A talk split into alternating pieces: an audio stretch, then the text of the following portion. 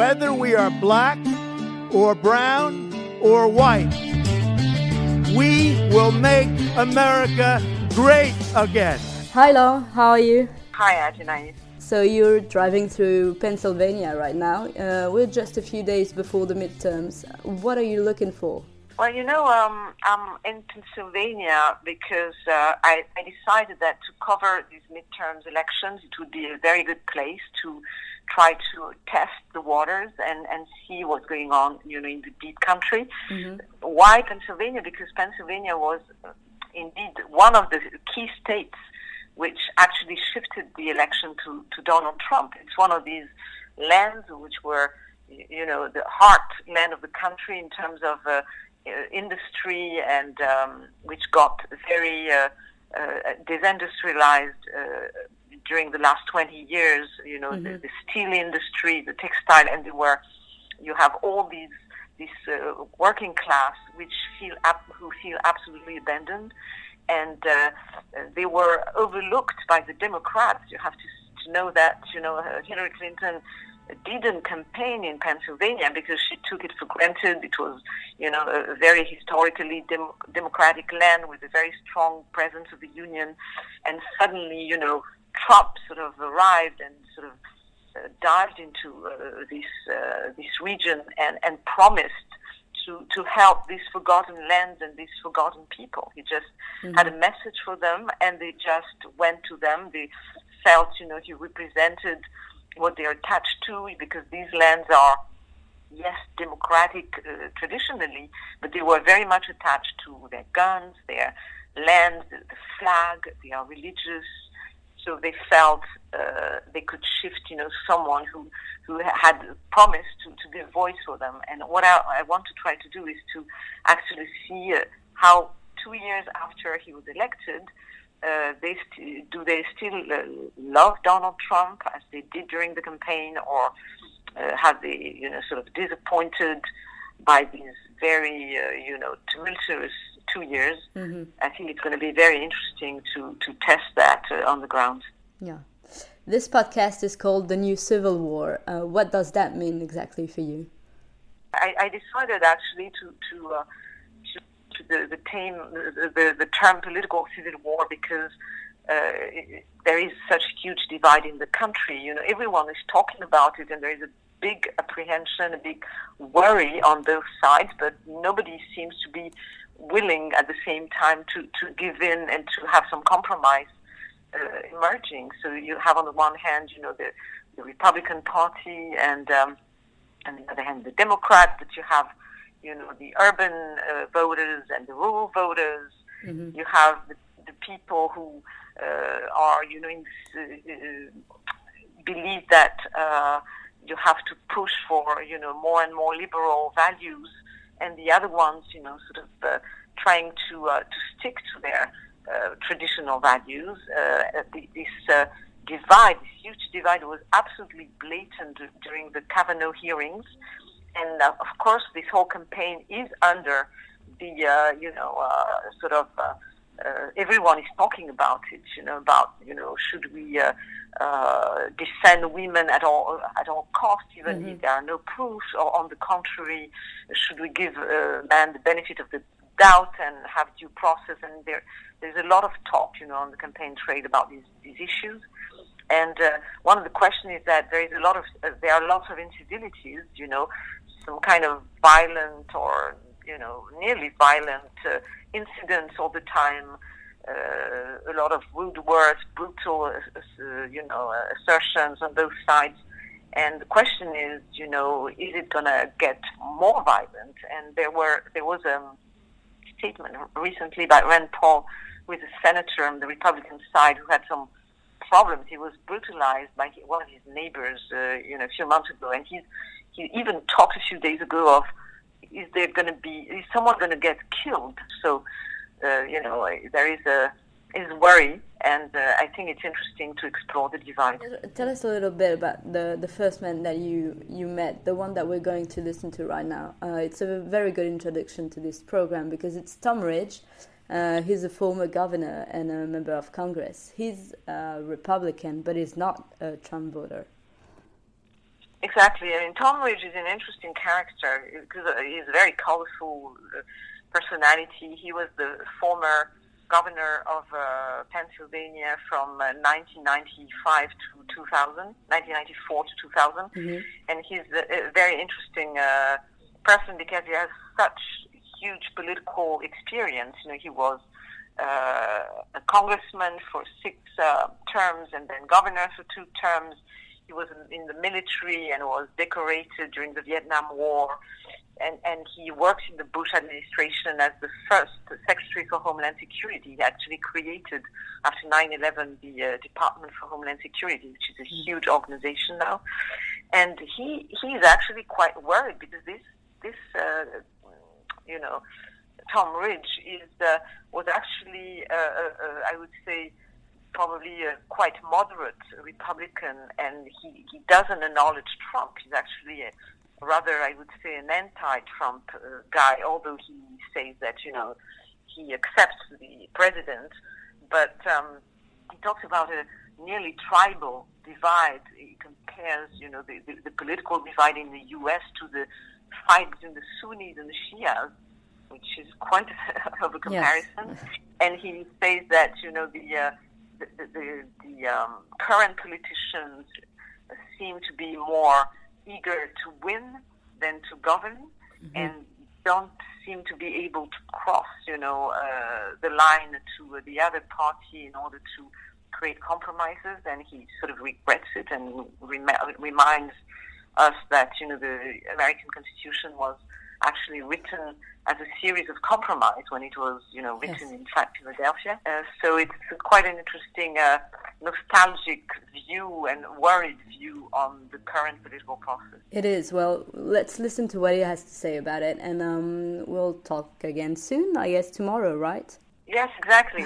Perfect. I'll talk to you tomorrow. Perfect. Thank you very much, Laure. Bye-bye. Bye-bye. Well, it's interesting to phrase it that way because there have been times when America has been divided. It was very divided after the Vietnam War. Was somewhat more divided, not as divided, but the Clinton years there were a lot of issues that was there was a divide. And from time to time there have been policy issues that created a division, but the division was frankly a much shorter duration. This is a division that seems to be deeper and broader than we've seen in a long time. There seems to be far less civility these days, but I'm probably viewing as a someone who participated in the 80s and in the mid 90s and the 90s, where I thought the general political environment was much more conducive to thoughtful engagement and compromise than it is today. But then you move forward and you see some new influences that didn't even exist in the 80s and 90s. One's the social media. It's difficult to assess what the impact was, political / psychological, during a presidential race when the 2 candidates from the major parties had the highest level of unfavorability than we've seen in a long time. I mean, it's really rather remarkable how unpopular both candidates were, and they were between 65 and 70% in terms of their personal appeal to the broader spectrum of voters. So how that then translates with a president whose personality, whose use of social media, and his style has been so dramatically different than that which people have been accustomed to. You create a very difficult environment for people to understand, and I just can say for one as an American citizen, hope it's temporary, hope it's an aberration, hope that we can get back to a much more civil engagement. The other observation I would make, and it'd be very interesting from your perspective whether it relates to your leaders in France as well, but you know, when I was a young congressman or a governor, but a lot of the leaders on both sides of the aisle were of the World War II generation. It was a different mindset. I mean, when you think about the leaders, I think about the leaders that I dealt with. They had lived during a time where the cause, the challenges were so much more meaningful as a country than the individual. I mean, we use the expression oftentimes, a cause greater than yourself. Well, they lived through a time where the need to find common ground, the need to work together, the need to address collectively, regardless of party, some of the challenges facing. We're looking to win at all costs. It's almost a Sunni-Shia antagonism. But if both parties become so ideological that compromise is impossible, I dare say that this form of democracy may not lend itself to compromise. And I find that regrettable because the Constitution itself is a series of compromises, and it was a series of compromises. People came in with different economic interest and regional interest and personal interest, but they figured out a way that in order to get this country pulled together, you better compromise on some of these issues. And then, of course, you had the first 10 amendments and the like. So I just, we're really, and the other challenge I think we have is both parties are so convinced that they need to win. They've almost forgotten that once you win, you're supposed to govern. And I think that's a real challenge for both parties right now. I really do. What I really lament right now is the disproportionate impact of social media. And I hope it's an aberration, hope it's temporary. But the people in government seem more interested in winning than they do in governing. I mean, I've always felt that, I mean, I'm a very competitive man. I had 8 races, I won all 8. But politics is supposed to be a means to an end. You run to win, but you choose to run to win in order to govern. And I think, and this is a cast a deep shadow over my own party, but I will say this with candor and with disappointment. For 3 election cycles, the Republican Party used its opposition to Obamacare as a political tool. We used it to lever fairly good electoral results. You elect us, we're going to change Obamacare. Well, we used it to win, but we weren't prepared to govern. Again, this is just Tom Ridge, citizen speaking, but you know, we have a system of government based on a constitution that was a series of compromises. If the parties become more ideological, then maybe we should have a prime minister and a parliament, because the system is really not isn't designed to have this stalemate. And I think the House is going to go Democrat. I mean, we've done very little in the first 2 years, and it's very difficult to imagine regular order or anything in the next 2 years other than stalemate, controversy, mean-spirited attacks, personal attacks, and very little governing. I hope I'm wrong. Right? I don't think it could have happened. I mean, I don't know. But if you look back at the last 2 or 3 confirmations of Supreme Court judges, they used to have bipartisan support. And I think the real victim of the Kavanaugh hearings, although I think there were plenty of victims, including Kavanaugh, including the accuser, accusing the Senate, particularly, but it was the Supreme Court. That was the ultimate victim, because it is, well, it is understandable that most Americans who, one, don't pay too much attention to the Supreme Court and appreciate its critical role in the separation of powers. I suspect that most understood that conservative presidents would appoint conservative judges, more liberal presidents, but it was never viewed in such a sharp, through a sharp political prism than it was during the Kavanaugh hearings. And I think that potentially undermines in the future, undermining its credibility, but it takes some of the luster off that third branch of government that I think has been so critical to this continuing experiment of democracy that we have in this country. I think And I think part of it was from the Democrat side. I think there is residual bitterness and disappointment that President Obama's last nominee wasn't given a hearing, so you understand the angst there. And that probably had as much to do with that opposition. But I also don't think it was a very good day for the Senate when you've got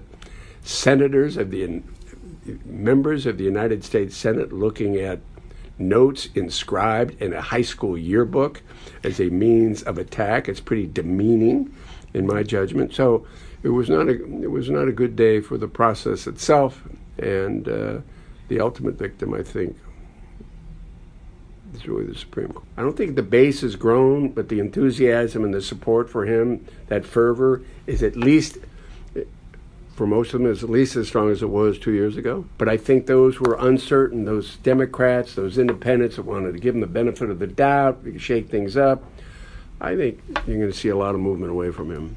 And when you think about it, won Pennsylvania by 40,000 votes. She never campaigned out of Philadelphia. She lost Wisconsin by 10,000 votes. She never went to Wisconsin. I mean, I don't wish anyone ill, but I think if they were going to write a book as to why Hillary Clinton lost the election, it could have been one page. It would have been a photographer over her shoulder. She could be looking in the mirror. And the reason she lost is how she conducted the campaign, and she almost felt like she just ran a horrible campaign. I thought they were both flawed. Most governors, R's and D's, and we may come philosophically have a different way of how you solve a problem, but it is a democracy. You don't solve problems by executive order. And you don't solve the immigration problem by calling Mexicans rapists. You don't solve immigration problems by building walls. And you don't solve that by offending on a repeated basis the leaders of an ally and a neighbor in Mexico. So you have to think holistically. And there's where I go back to where my party uses some of these issues as leverage, because it appeals to a certain base. And I understand nobody should be unhappy with illegal immigration. I mean, my God, look what's going on in Europe. I mean, it's tearing the EU apart. But if it's an issue that's problematic, it's continuing to talk about the problem in a very divisive way. So again, we're back to that, Obamacare was bad, elect us, we'll change it. Immigration is bad, but we're not looking to change it. We gotta deal with the deficit. I'm just disappointed that since we've controlled both chambers and the presidency, we haven't been able to do more consistently with I thought were some of the basic premises of our party. That's a strong European-U.S. relationship, strong NATO relationship. Yeah, would I, as a citizen, like NATO to pay more? You bet. There are ways you leverage and have the conversations, but you don't call out your friends, particularly your friends who have been responsible in large measure for building this world order that has provided fairly substantial stability for all of the world. Now, yes, there's flare-ups, there was Vietnam, there's this, there's that, but you got to admit, post-World War II, with the strength of democracies, with some of these international organizations, which are imperfect by definition, but they've served the world pretty well. And all of a sudden, you become an antagonist toward those institutions and to your allies. That's troubling to me. That is, for my judgment, that's a real serious miscalculation by our president. He out-campaigned her. He was everywhere, and she was not. You know, one of the biggest challenges in life is showing up. And if you show up, and there's, even in his own bizarre, mean-spirited way, and I think he's mean-spirited in many regards, he was able to relate to a lot of people who thought government had forgotten him and that this place wasn't doing, that Washington wasn't doing its job. His casual and being kind diplomatic attitude toward women writ large is something that I thought would certainly turn off a lot more women than it did. Trust me, I don't know. No matter what he said, it seemed to have very little impact on the voter, which I think, to a certain extent, if you think about it, shows you how unhappy or disappointed they were with Washington, D.C. I think people be better very careful before they read this into a blue anti-Trump wave.